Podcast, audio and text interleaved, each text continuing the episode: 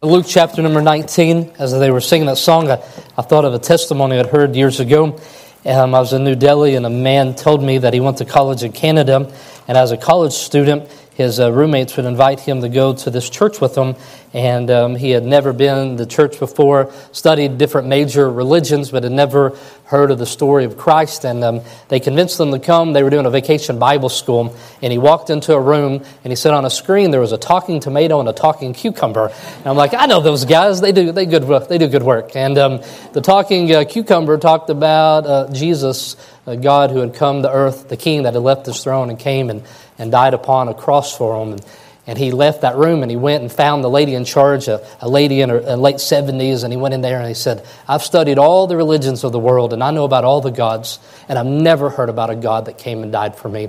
And she took the Bible, opened it up, and taught him the gospel. And he was back there in New Delhi sharing that same story. How many kings? One. One. And uh, I'm so thankful we know.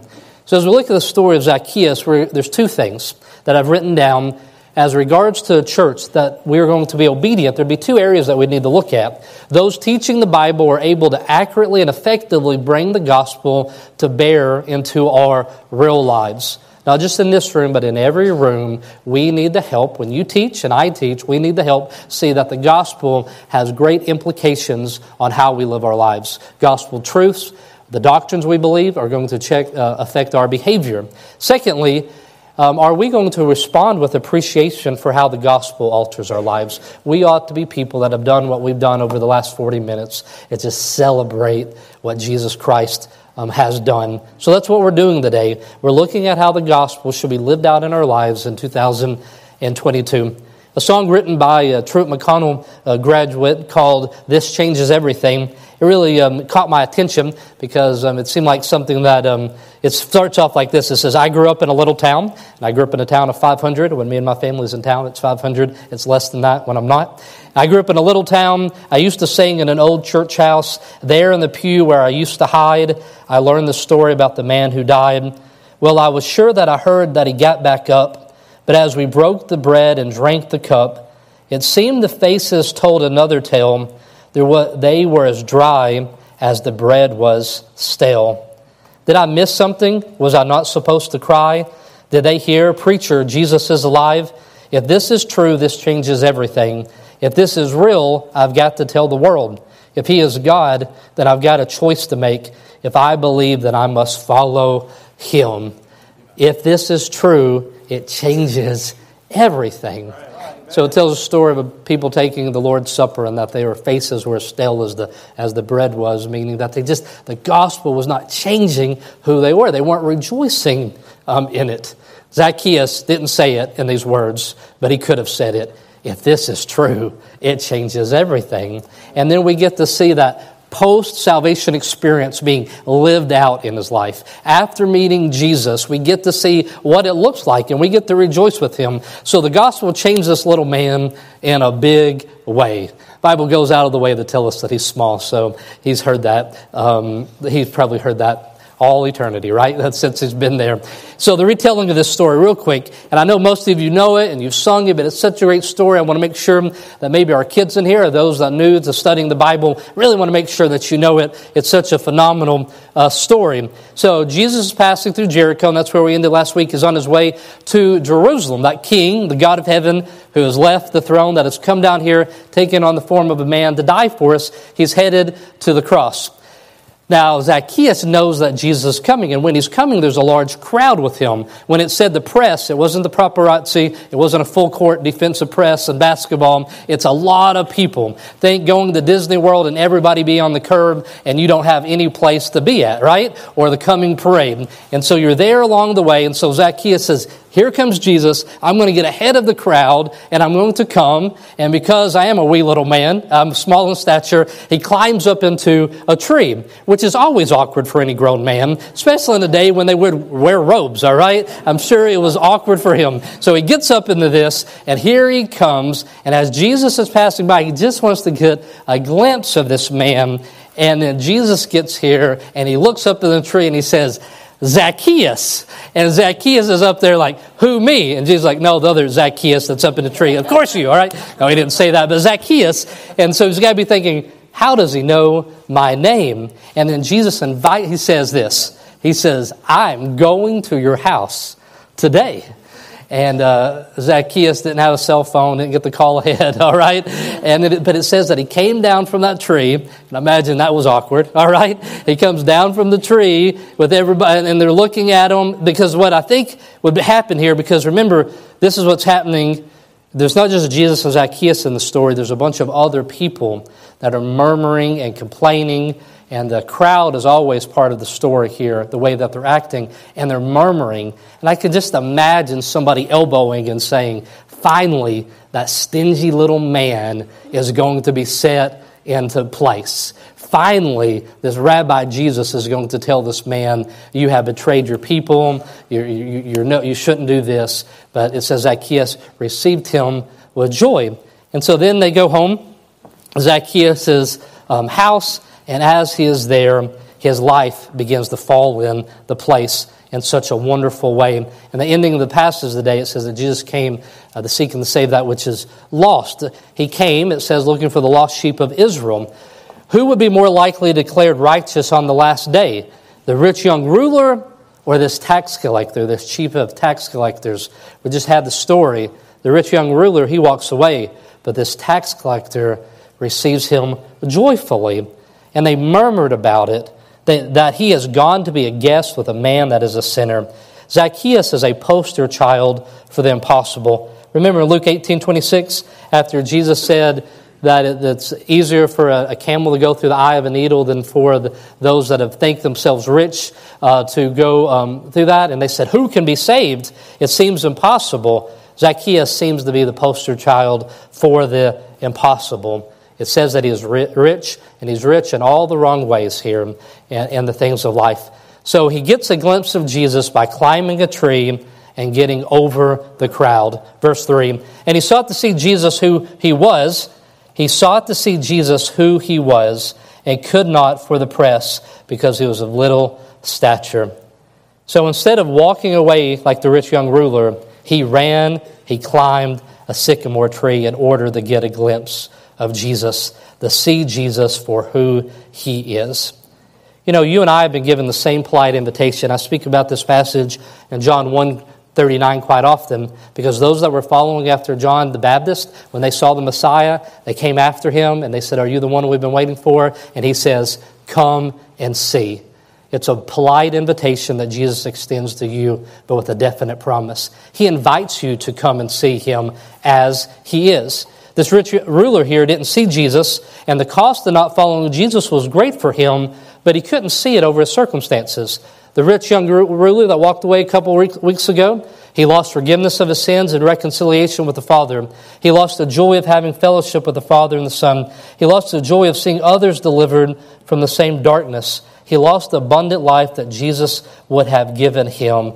He walked away from it all. But Zacchaeus, he wasn't going to let that happen. He looked over the crowd. I made mention of the crowd last week, but I want to continue doing that because it's my great fear or concern that we're never part of that crowd. This is the crowd of those that are not equal. The crowd that would say that Zacchaeus is not equal. Can you imagine being the family that, um, that gets there early, that gets the good seat, that gets along the curb, they know that Jesus is coming? Many of you that have kids, you have some picture of you with your kids on your shoulder at a parade so they can see. The kid looks happy, but you know your, your legs are about to break, right? It's like uh, you've been standing there for such a long time. And so here are these people, and when Jesus comes by and he looks up over the crowd that is here and he sees Zacchaeus, and he chooses just the worst among them. He's not just a tax collector, he's a chief tax collector. He's got a pyramid scheme going on here, all right? So he says, Rome, I'm going to give you your money, but in getting you your money, I'm going to take a percentage for myself. And we know that he does at the end of the story. And so he has other people taking off the top here, taking money from it. He'd be somebody that would be despised. And these people, when Jesus stops and he looks over the crowd and he looks at Zacchaeus, these people that are murmuring, they would be people that would look at a person like Zacchaeus and say, he's not equal. And I get that phrase from Matthew chapter number 20, verse number 12. Jesus teaches a story to get our attention about the attitude that we can have. Matthew 20, verse 12 says, Saying this, last have wrought but one hour, thou hast made them equal unto us, which have borne the burden and heat of the day, have made them equal unto us. So I got a story inside of a story here, which I hear that's what Lewis has done in the Christmas play as well, right? It's a story inside of a story. So I'm going to give you a story inside of a story. So now we're not with Zacchaeus, we're at another story. This is a story where Jesus is telling about a man that owns a property and he invites some people to work. He goes out early in the day and he finds some workers and he offers them a certain price for it. Then he goes out in the middle part of the day and he finds some more workers and they're offered the same amount. And then towards the very end of the day, where the people are just signing up, they're filling out their forms, they get out there to work, and the whistle blows, and they say, All right, you're done for the day. Hour, two hours of work, I'm not sure. And then now they are lining up. And not just lining up, those that came last are the first ones in the line to receive their pay. Well, the people that had been there, that had borne the heat of the day the whole time, they looked at these other groups of people and they said, They are not equal to us. And Jesus is always addressing that attitude with the crowd that would say, You are not equal to us. I would put you in the three groups of categories in here. There's those of you in life that grew up maybe with Christian families and you knew better, so you did better. You were the good boys and good little girls, all right? You've been reading the Bible, you knew better, and you did better. That's some of you um, in here. You may have your Awana vest still this day, you may have whatever story. There's another group in here that you didn't know better, and so you didn't do better. You weren't taught the scriptures. You weren't taught what was right and wrong. And you grew up with no moral compass. You grew up not knowing what is right and what was wrong. And so you didn't know better and you didn't do better. And then some of you in here, you knew better, but you didn't do better. All right? You knew what you were supposed to do, but you didn't. All right? I won't ask you to raise your hand in here, but I know who you are and you know who I am. All right? You knew better, but you didn't do better all three groups of people, we needed the grace of God. If he wouldn't have left the throne of heaven, none of us would, deserve, would have any chance there. And so I don't look at you, and you shouldn't look at me and say they're not equal to us.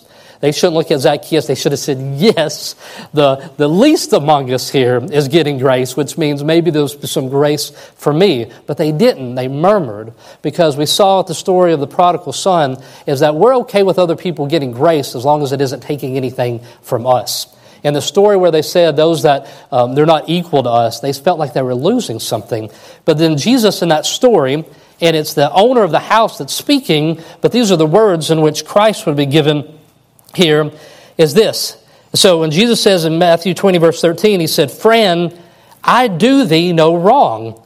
So the man that worked all day, he didn't do them any wrong. He gave them a job. He gave them a pay. He had taken nothing from them. He had shown him grace. He said, I've done you no wrong. But here is the challenge for that they are not equal to us crowd. It comes in Matthew 20, verse 15, where it says this. This is what the household owner says about the workers, but it's what the God of heaven can say about all mankind. He says, Is it not lawful for me to do that I will with mine own? Is thine eye evil because I am good? I can extend grace however I want. This story was not about you. This story is about me and my glory and giving grace. So, not everybody was happy for Zacchaeus that day. Apparently, nobody was happy for Zacchaeus that day in that crowd. They were murmuring. But this is a new crowd, and we're part of that crowd that says, We are so happy for you, Zacchaeus because we know there's grace for you, we know there's grace for us, and we know there's grace for anybody that you will ever meet. Those that knew better but did better, and now they think they've earned salvation. Those who didn't know any better and they did wrong, and now they don't care. There's grace for every one of us. By God's grace, we will not be this crowd. He thought he was looking for Jesus, but he was only getting into the place to where Jesus would find him. He lost his pride to climb that tree that day. He was looking he said, Every place in this world that I try to find any time of happiness, I can't find it. Maybe if I climb to the top of that tree and I get a glimpse of Jesus, I'll give it a shot. He had to look over the crowd of people that were fans, but they were not followers of Jesus. Good book called um, about being fans of followers. Kyle Idleman wrote it many years ago. But we live in a time where there's many fans of Jesus that aren't followers of Jesus. And so these were fans that day that were there for the parade, but they were not followers of Jesus. Next year, um, at the beginning of next year, we'll have two banners here that will say, Helping People Find and Follow Jesus. I can make a banner in Photoshop in about 30 minutes. But making a banner in Photoshop that says helping find and follow Jesus will not mean that that's true about us as a church. The individual decisions that each of us make that will say we're not part of that crowd that says they are not equal to us. We're part of that crowd that says we receive grace and we're going to rejoice when anybody else receives grace. We'll take those statements that are on the wall and make them true about us, helping people find and follow Jesus. So now we get to the place where Jesus goes home. And he came to the place in verse 5. He looked up and saw him and said unto him, Zacchaeus, make haste and come down, for the day I must abide at thy house. We thought Jesus was passing through, the disciples thought he was passing through, but there's been a change of plans. And so look at the order here in verse 5. For the day I must abide at thy house, I'm coming to your house. Then in verse number 8, Zacchaeus stood and said, The Lord, Behold, Lord, the half of my goods I will give to the poor. He says, I'm coming to your house. And then Zacchaeus says, Behold, Lord. This is so precious. This is like a little child saying, Look, Dad, look at my expression, a love for you. This was not a man trying to merit favor with Jesus, trying to wave him down from a tree. This was not a man trying to earn his salvation. This was a man that when Jesus looked at him, he said, I'm going to your house. Zacchaeus receives him joyfully, and then he looks around and he says, I have Jesus in my house. What can I do to express my love? And he says, Behold, Lord, this is what I want to do to express my love to you. And it flows out of his life into the lives of other people. Behold, Lord, look, Dad, this is what I want to do. This is good news for us. First of all, the changed life is a result of salvation, not the means in which we merit it. This is not a story like The Wizard of Oz, where it says, if you bring me the broom, you'll have an audience with the Wizard of Oz. That's not what he's saying here. He's not saying, Zacchaeus, once you get your life in order and you do all these things, then I'm going to come to your house and we're going to have a talk. He says, Zacchaeus, I'm coming to your house today. So that's good news for us. Secondly, grace will always really bring a change. It has brought a change in his life. Jesus is coming to dinner really meant something. Inviting someone into your home for dinner is to invite them into your real life, especially when you're given no notice. I've always thought that one of the best things that we could do to help have hospitality in our church is if we, if everybody just showed up at your house unannounced. You know what you would find if we all showed up at each other's houses unannounced? That we live in those places, all right? that the way we live is not the way we set it up for you to come and visit. Sean Chappell said what last week about those towels, uh, that those decorative towels. We don't use those decorative towels um, during the time, but just coming in there. Jesus didn't give him any warning. He says, I'm coming into your life as it is right now. You don't have any time to clean up. I'm coming there. And the gospel begins to reshape his life. Zacchaeus demonstrates the, the creativity. There's nothing more creative than a new creation. The Old Testament says give 10%. Zacchaeus says, I'm going to give 50%. The Old Testament says if you take from somebody, give them 20% more than you took. Zacchaeus says, I'm going to give 400%. He is on a great adventure. The gospel is changing things. Jesus had knocked upon the door and asked to come over for dinner. Revelation 3.20 speaks about, I will, I will knock on the door and I will come in, I will sup with him, and he and he with me. He wants to come into our daily lives. He wants to be involved in every aspect of our lives your workplace, your time at home and work, and He wants to be with you between your work and your home. He wants to be involved in your parenting decisions, your retirement decisions. The gospel speaks to every area of our lives. And so, if you've climbed the tree and you've got over the crowd and you've got a glimpse of Jesus, now you must deal with the implications of having met him. And so, what is now happening is that the gospel has come to him. Read a great story that kind of gives you a great imagination of what this would look like. That Zacchaeus is taking this. He knocks upon the door. A man named Judah is in the house, and his daughter says, There's a man at the, ha- at the front of the house who's looking out the window, and he seems to be a little bit short, all right? And so uh, Zacchaeus is at the front door, and Judah says, See what he wants. The young daughter comes over and speaks to him and says, My name's Zacchaeus. I'm a tax collector. I need to speak to your father. She runs back and says, It's Zacchaeus, the chief tax collector. And here's Judah think, mumbling under his breath, he is not getting another dollar from us. We've paid everything. I don't want to see this man. He's walking to Zacchaeus, and he probably wants to say things, but he can't. Zacchaeus is a place of position, and he looks at him, and there's Zacchaeus with his bag in his hand, and he says, What are you doing here? And Zacchaeus says, I am deconstructing the idols in my life. He says, I've given you everything. He says, I know. I've come to you to repay you what I've taken from you. I've kept all the records on it. I know exactly. Judah would look at him and say, That seems to be more money than I could have ever overpaid you. He says, I know. I'm going to give you four times what I took. He says, What is going on here, Zacchaeus? He says, That Rabbi Jesus was coming through, and I met him. And as my life began to seem like it was falling apart, it began to fall into place. And so now I'm here today. And what I realized is that I thought I was rich, but I was really poor. And now I want to give this back to you as an expression of my love for that Savior, for Jesus that I met. And there's Judah looking around, just can't believe what has happened in this testimony of this man.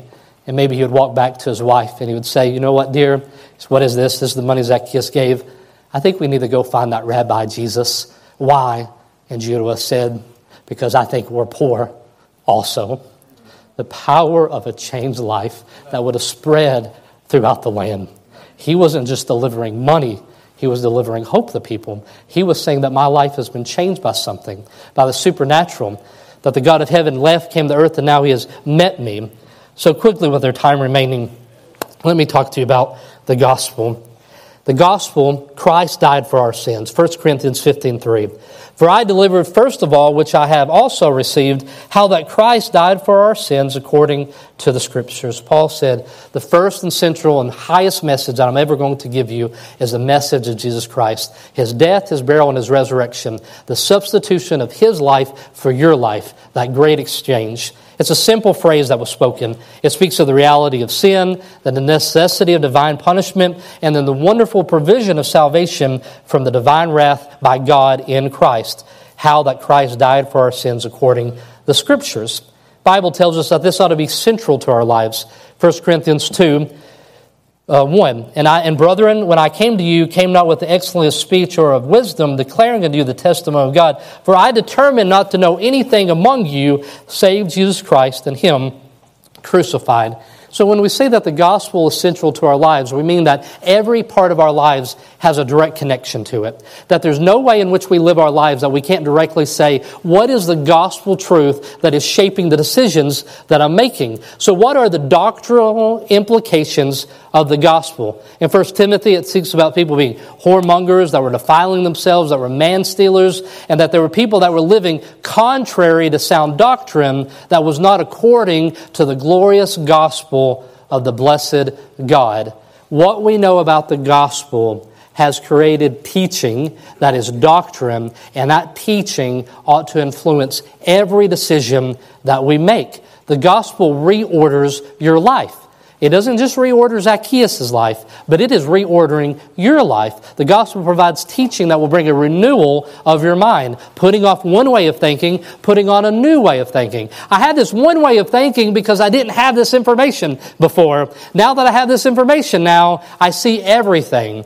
If this is true, the gospel, then it changes everything. I don't know why everybody would not want the gospel to be true. I understand that some people don't believe the gospel because they have yet to come to a saving knowledge, but I don't know why everybody in the world would not want that story to be true because if it's true, and it is, it changes everything. Just quickly here in Romans, you could go through many places in Romans, but here's the implications of the gospel. Romans 5 1. Therefore, being justified by faith, we have peace with God through our Lord Jesus Christ. The peace of God is an implication of the gospel. Because of the gospel, I now have peace with God. Because in Romans 8 1, there's no longer any condemnation that are in Christ who don't walk after the flesh. This is now because of the gospel. This is a truth because of the gospel. Romans 8:32. He spared not his own son but delivered him up for us. How shall he not with him also freely give us all things? In a daily life where you're not sure that you can trust God, Tristan, Noah, others who are going through things in life where all circumstances make it difficult to trust. When we see the connection between the gospel, that he spared not his son, and the gospel truth, He freely gives us all things. The gospel will strengthen our daily trust in Him as our provider. The question should always be taking us back to because what does the gospel say about the decisions and the behavior and the attitudes that I have?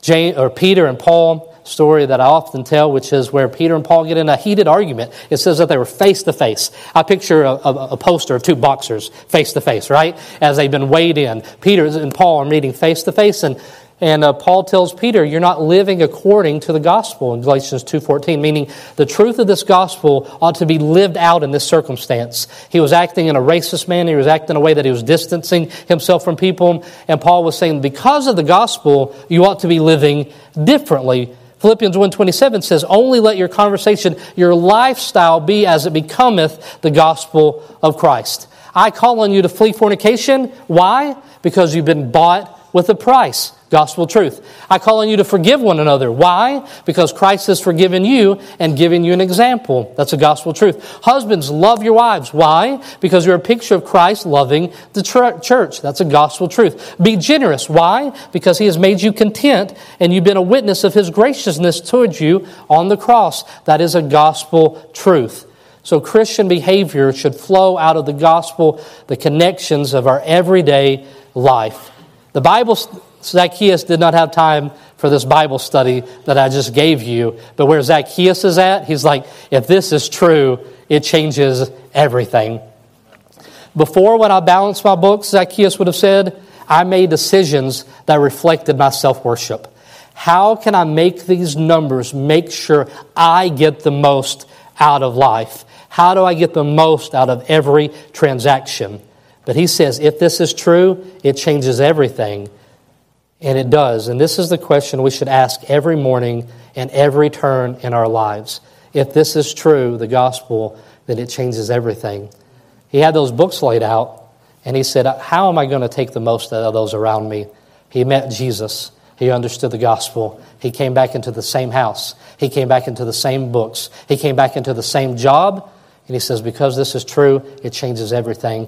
Now, how do I reorder my life so it's a reflection that I serve a good and gracious king. And Zacchaeus is not the only person that climbed up in a tree, that overcame their pride, that got a glimpse of Jesus, and that was received joyfully. That's your story, and that's my story, or that can be your story today. And if it is your story, we ought to say, Jesus, you have the right to reorder everything about this place. You've in my house, you've seen everything, every closet, every place about it, every book that's here on the table, all of this gets to be reordered by you and the gospel. Because if this is true, it changes everything.